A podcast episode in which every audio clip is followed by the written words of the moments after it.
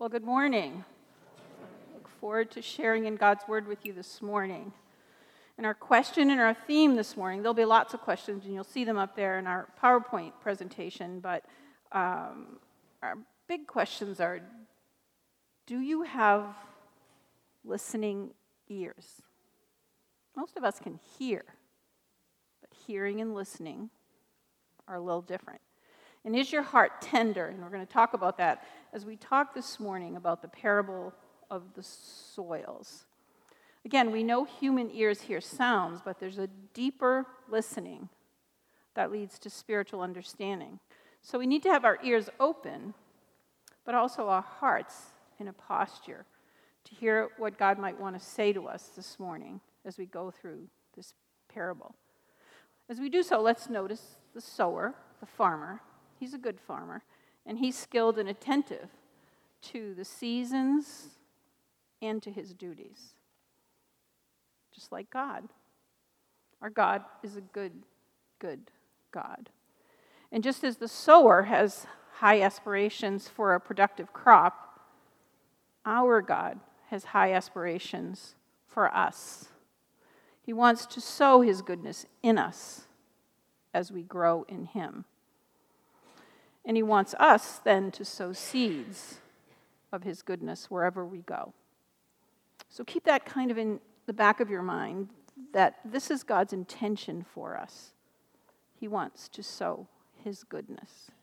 Would you pray with me this morning as we turn to God's word? Gracious God, we pray now as we offer this time in our service to you as we study your word that the meditations of our hearts and the words of my mouth as we share this morning will be pleasing in your sight as we pray these things in the name of Jesus. Amen. I think sometimes we hear a passage of scripture that's familiar to us, or maybe we've heard a bunch of sermons on, and we can tend to kind of tune out. We figure, well, I've heard that one before, or that passage of scripture maybe I've heard teachings on since I was a child. But for some reason, the Lord led me to this passage a little while back as I was preparing for this weekend. So let's try to hear it anew today and see where God leads us. M.S. Muse writes a whole book on the parable of the sower, and these are some things I'd like us to remember as we begin. The true seed we'll talk about represents the message about the kingdom. That's the good news about Christ. The fertile soil that we'll hear about is, is a prepared heart that can truly hear and understand the message of Jesus. And this kind of heart encourages the seed to grow deep roots.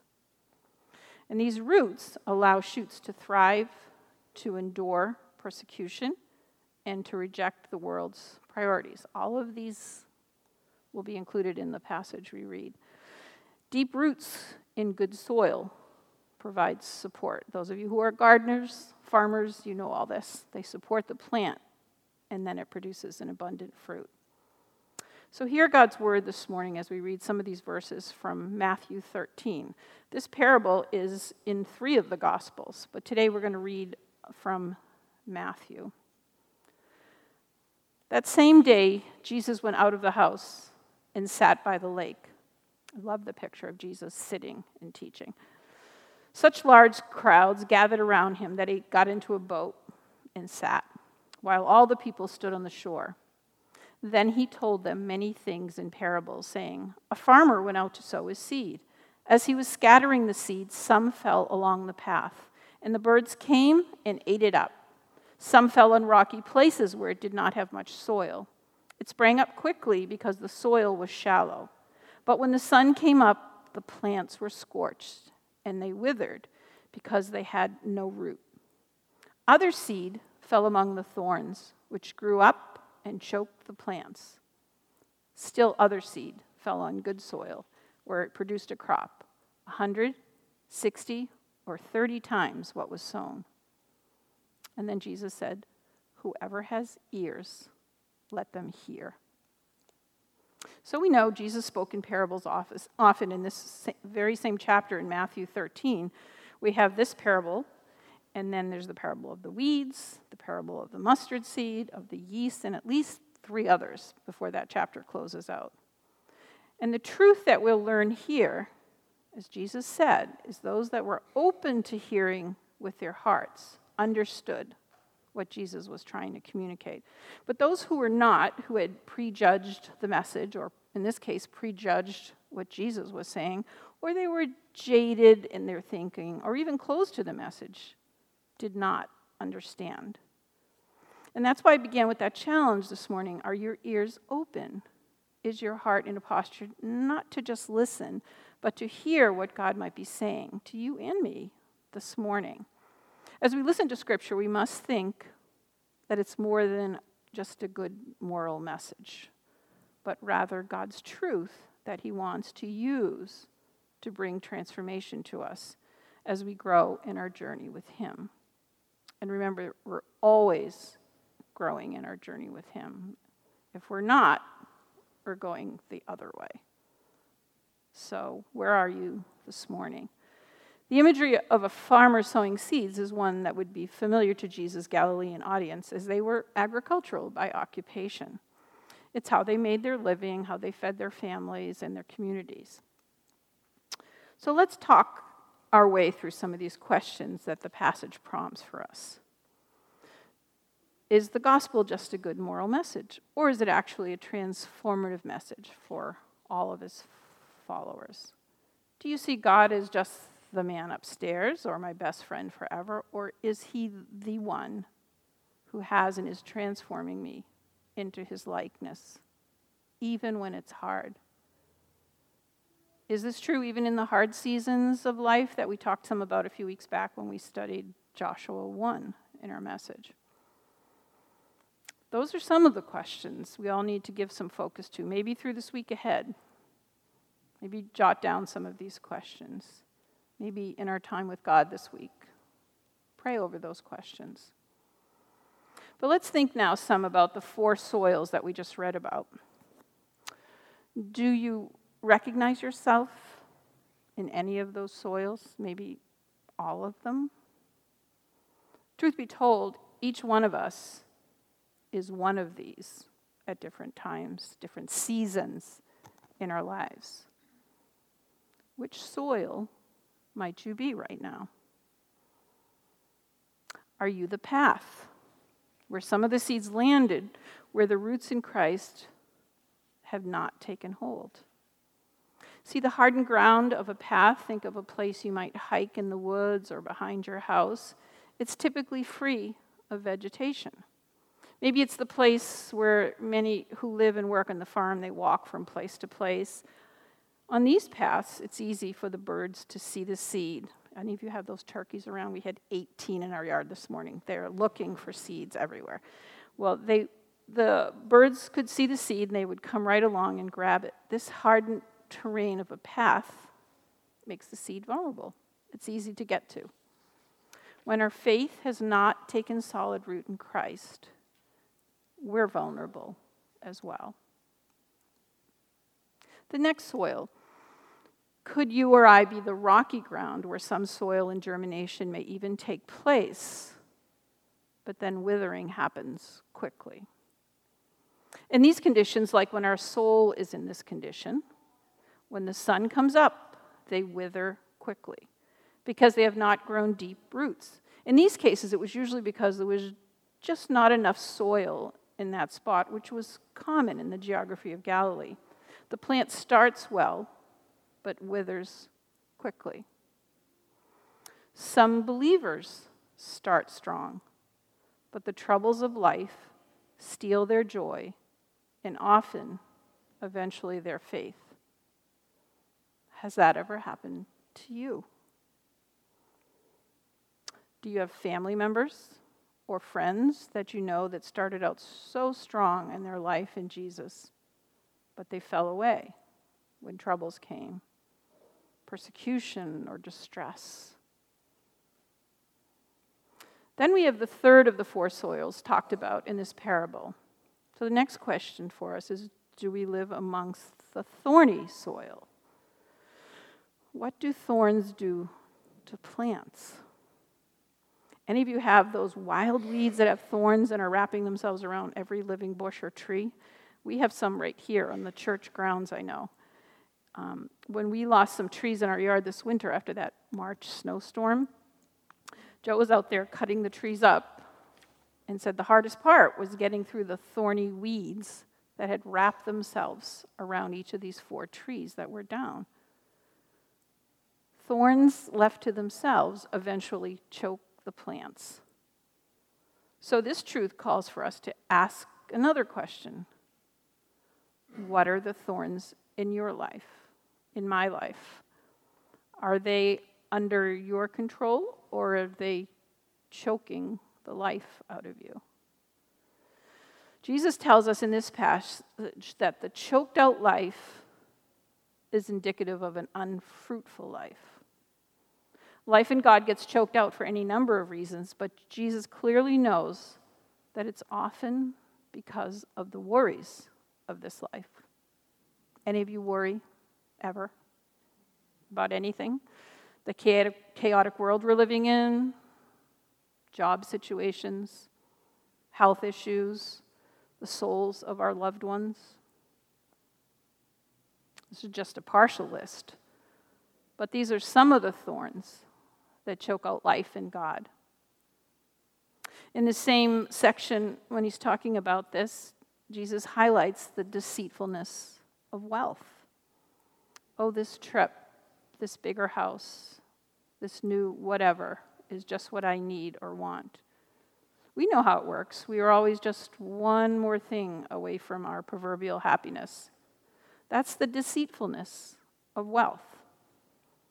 And then it becomes a commitment to wealth because, after all, we have to take care of all these possessions and make use of them. We kind of like to keep up with others, and we do like those titles and salaries that go with them. So, the deceitfulness of wealth can become central, and often God gets moved over to the side.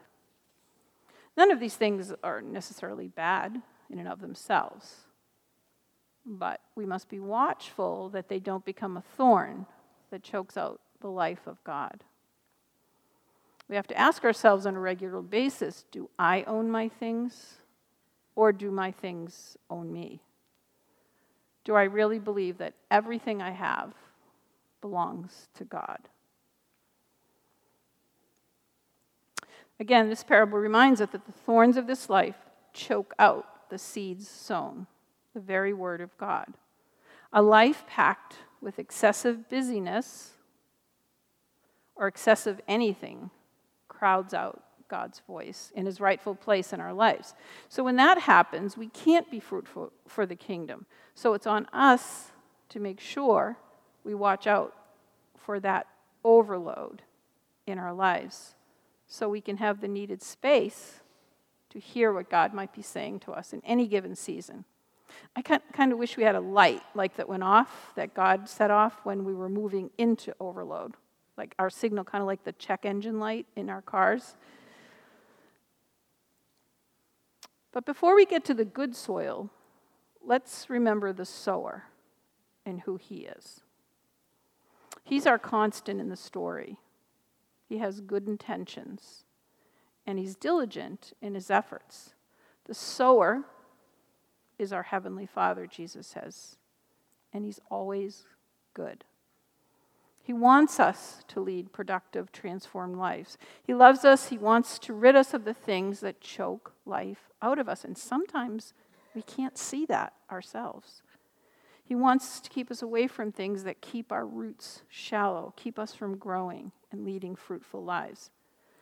Again, some of those things that crowd God out are not awful things but maybe they keep us from our focus. Remember, the sower, our Heavenly Father, wants to sow His goodness wherever He can because He wants us to flourish in Him. But that can't happen when we stop listening and we let the soil of our hearts grow hard.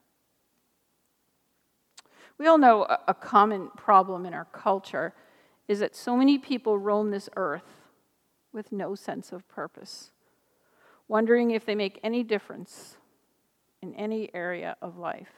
They don't know why they're here. Some of those people even have amazing lives to us if we look in from the outside. But we are called to be light to those in that place of lostness, to those that don't know anything about God and the purpose of this life. But if the soil of our hearts is not producing the fruit of the kingdom, can we be that light for them? When people look at us, what do they see? What do they know about us?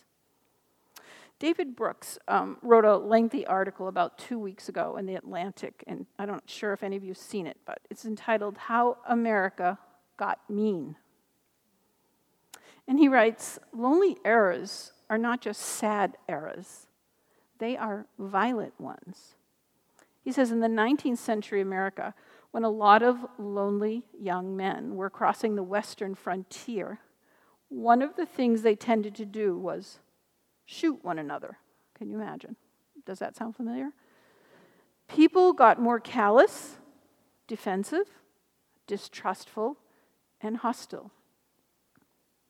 And then he says, now, in the 21st century, we are caught in a cycle of ill treatment of one another, leading to humiliation, and humiliation leads to more meanness social life becomes more barbaric, online and off.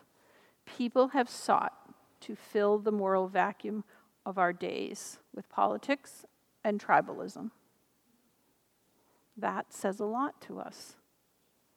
Jesus, we know, is the answer to those things, which is why we need to tend our own soils so we can bring him to those places. Now, back to the soils. This is an important point for us to grab a hold of this morning. If you're in one of those three soils we just talked about, you don't have to stay there. There's a way out to productive, tangible growth.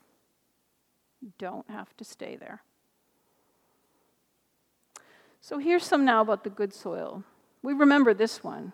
We all want to raise our hand here. Yep, that's me. That's where I live.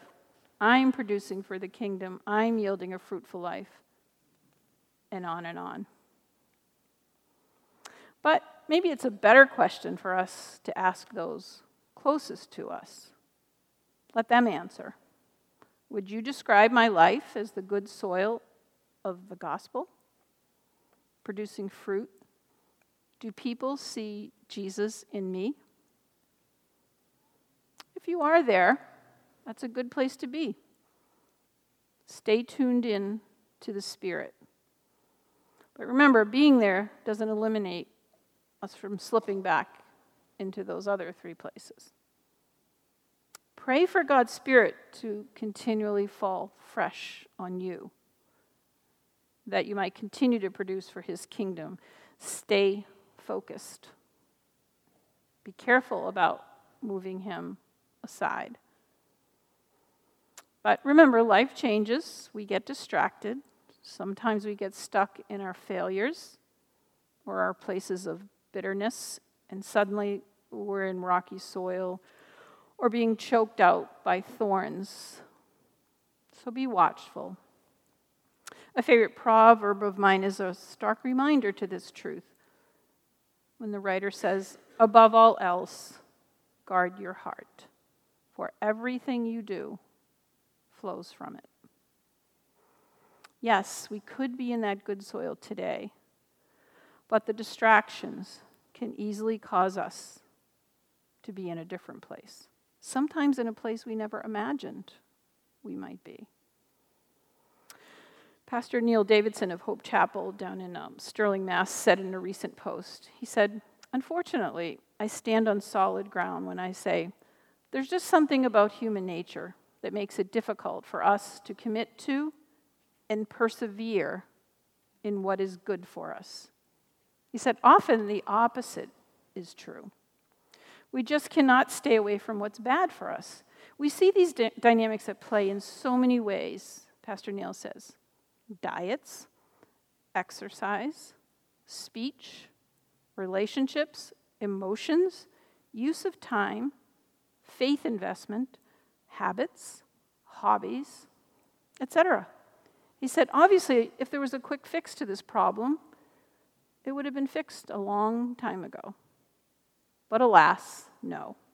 Even the journey of discipleship, he says, of walking with Jesus to become more like him, is susceptible to this dynamic.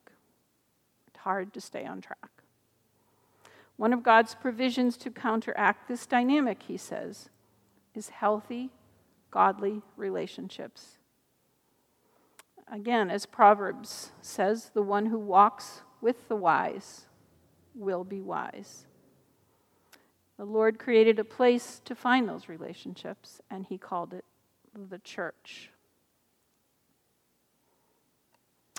Going back now to verse 9, Jesus said, Whoever has ears, let them hear. Going back to the question we started with do you have listening ears?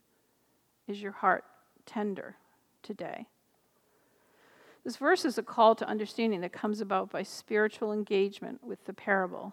This understanding is only possible with open and receptive hearts because that is what will produce the crop. Jesus offered this invitation that day to his disciples, but also to the crowds. He offered it to anyone who would hear. Matthew used the word understand several times in the passage, and we know understanding is predicated on the faith necessary to receive it, to receive the knowledge of the secrets of the kingdom of heaven. The Pharisees, in this instance, it was their disbelief in Jesus' messiahship and who he was. And that inhibited the possibility of them really hearing and understanding what Jesus was saying that day. Paul David Tripp writes in a recent devotional, he said, I know it's my problem, and I suspect it's yours too. He says, We're all just too easily satisfied. It's not that we want too much from God. No, the reality is often that we settle for too little. We are content with a little bit of change, a little bit of growth, a little bit of maturity. We settle for a little bit of biblical understanding and a little bit of theological understanding. We say we love redemption and that we're thankful for God's grace, yet we become spiritually satisfied long before that grace has completed its work. If our parenting seems to be working, if our marriages are livable, if our jobs aren't terrible, if our finances aren't a disaster, and we have nice houses and good health, most of us are satisfied. But God is not satisfied. He knows that we will continue to need His transforming grace until sin is no more after this life.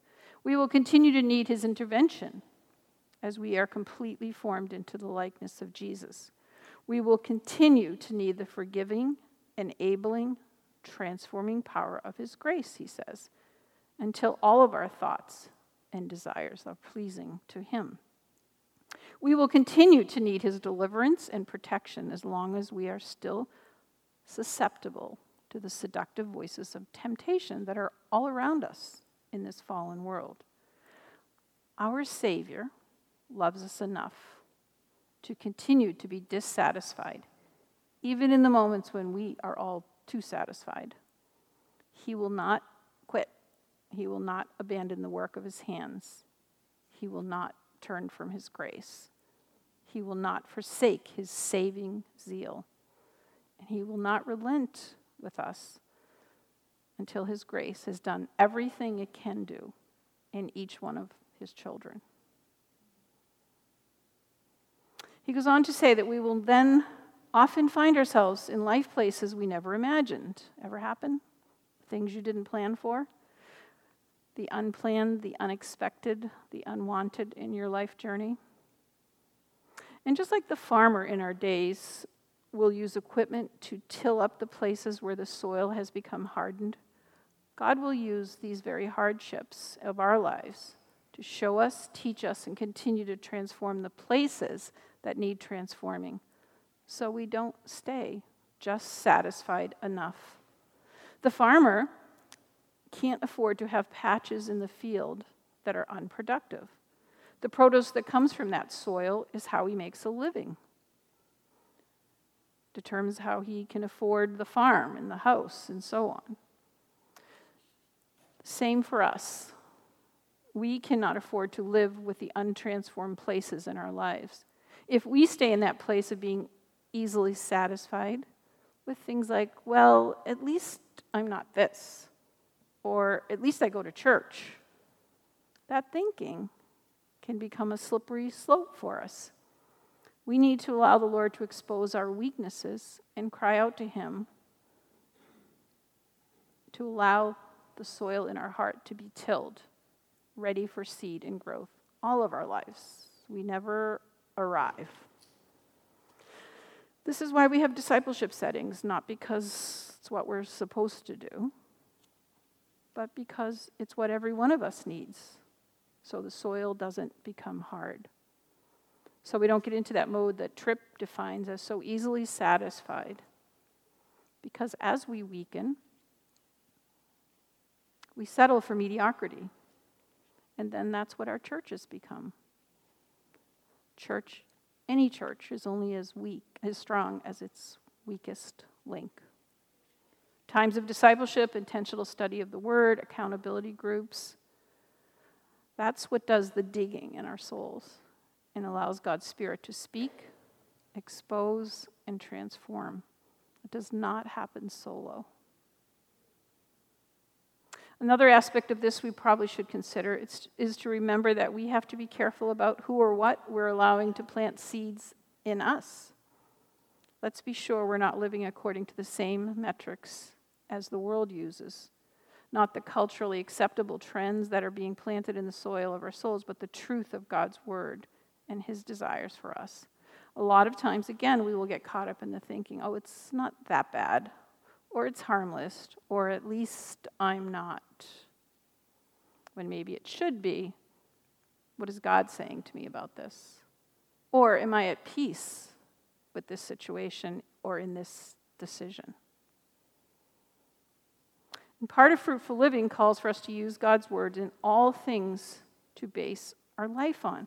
That includes our recreation, what we watch, what we listen to, because those things shape our thinking as well work, family plans, finances, even relationships, our friendships. Like we said earlier, the things that cause unfruitfulness in our lives are not necessarily bad, but if they crowd out God in any way, they need to be avoided or let go of. Some things are very clear in Scripture, but other things may just not be best for us or best for us in a particular season. As we wrap things up, let's just consider one other question many have asked before us, before our study of this parable. Why would a farmer allow precious seed to land along the path on rocks or among the thorns? These farmers back in those days were not wealthy. Every seed mattered.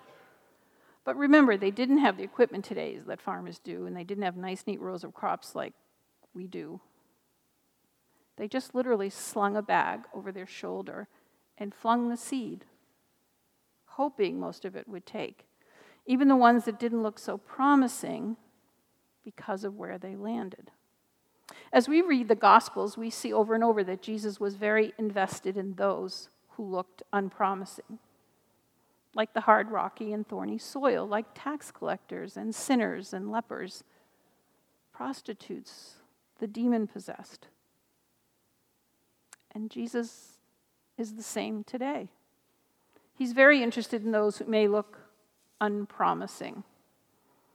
Are there those that we might see that way? Just as the sower flung the seeds along the path, there was a chance that it would take. Just like our witness to the unlikely, to the unpromising, may just take root. You may sow and another may water that same, seed.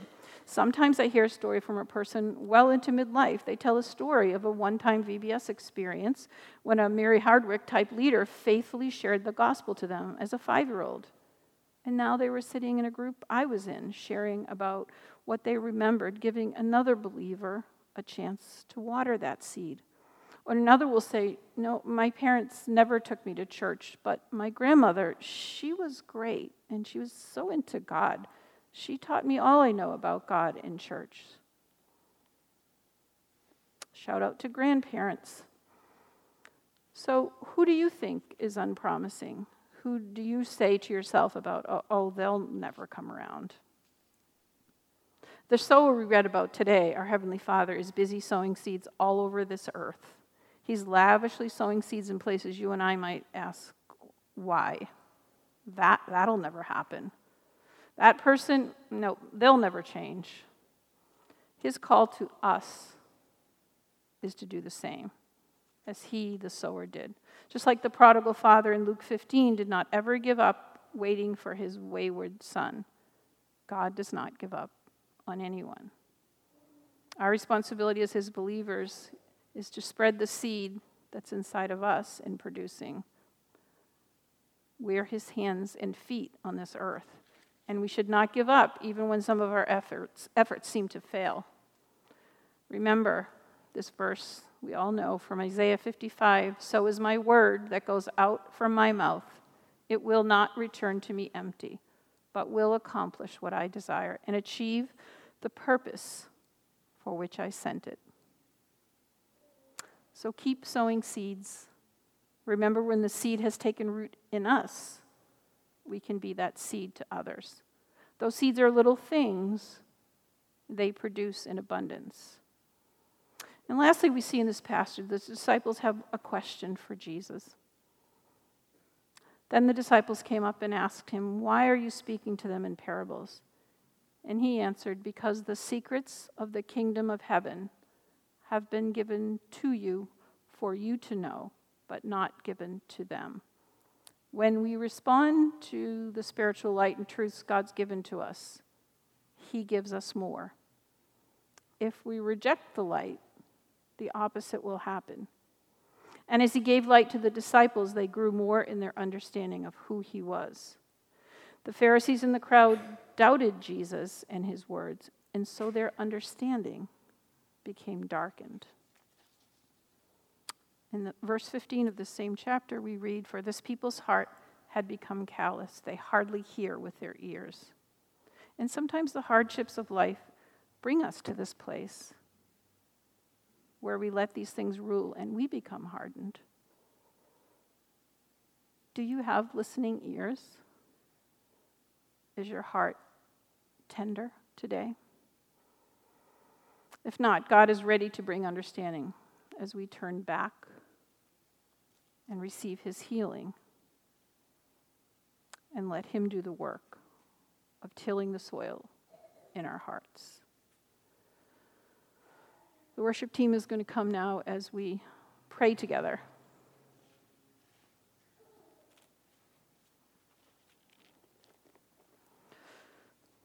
Would you pray with me? Gracious God, we turn our eyes upon you, looking full in your wonderful face. asking you to remind us of these questions we've heard this morning, asking you to till those hardened places in our hearts, that you might be able to plant new seeds and new truths, that you might bring healing to those places that are broken, that you might help us to get unstuck in those places that the hardships of life has caused us to halt and stay in a cycle of brokenness. So we pray, O oh Lord, today, take our lives, use them as you see fit. As we give thanks to you for the gift of your word and the teachings of your heart to us. In Christ's name we pray.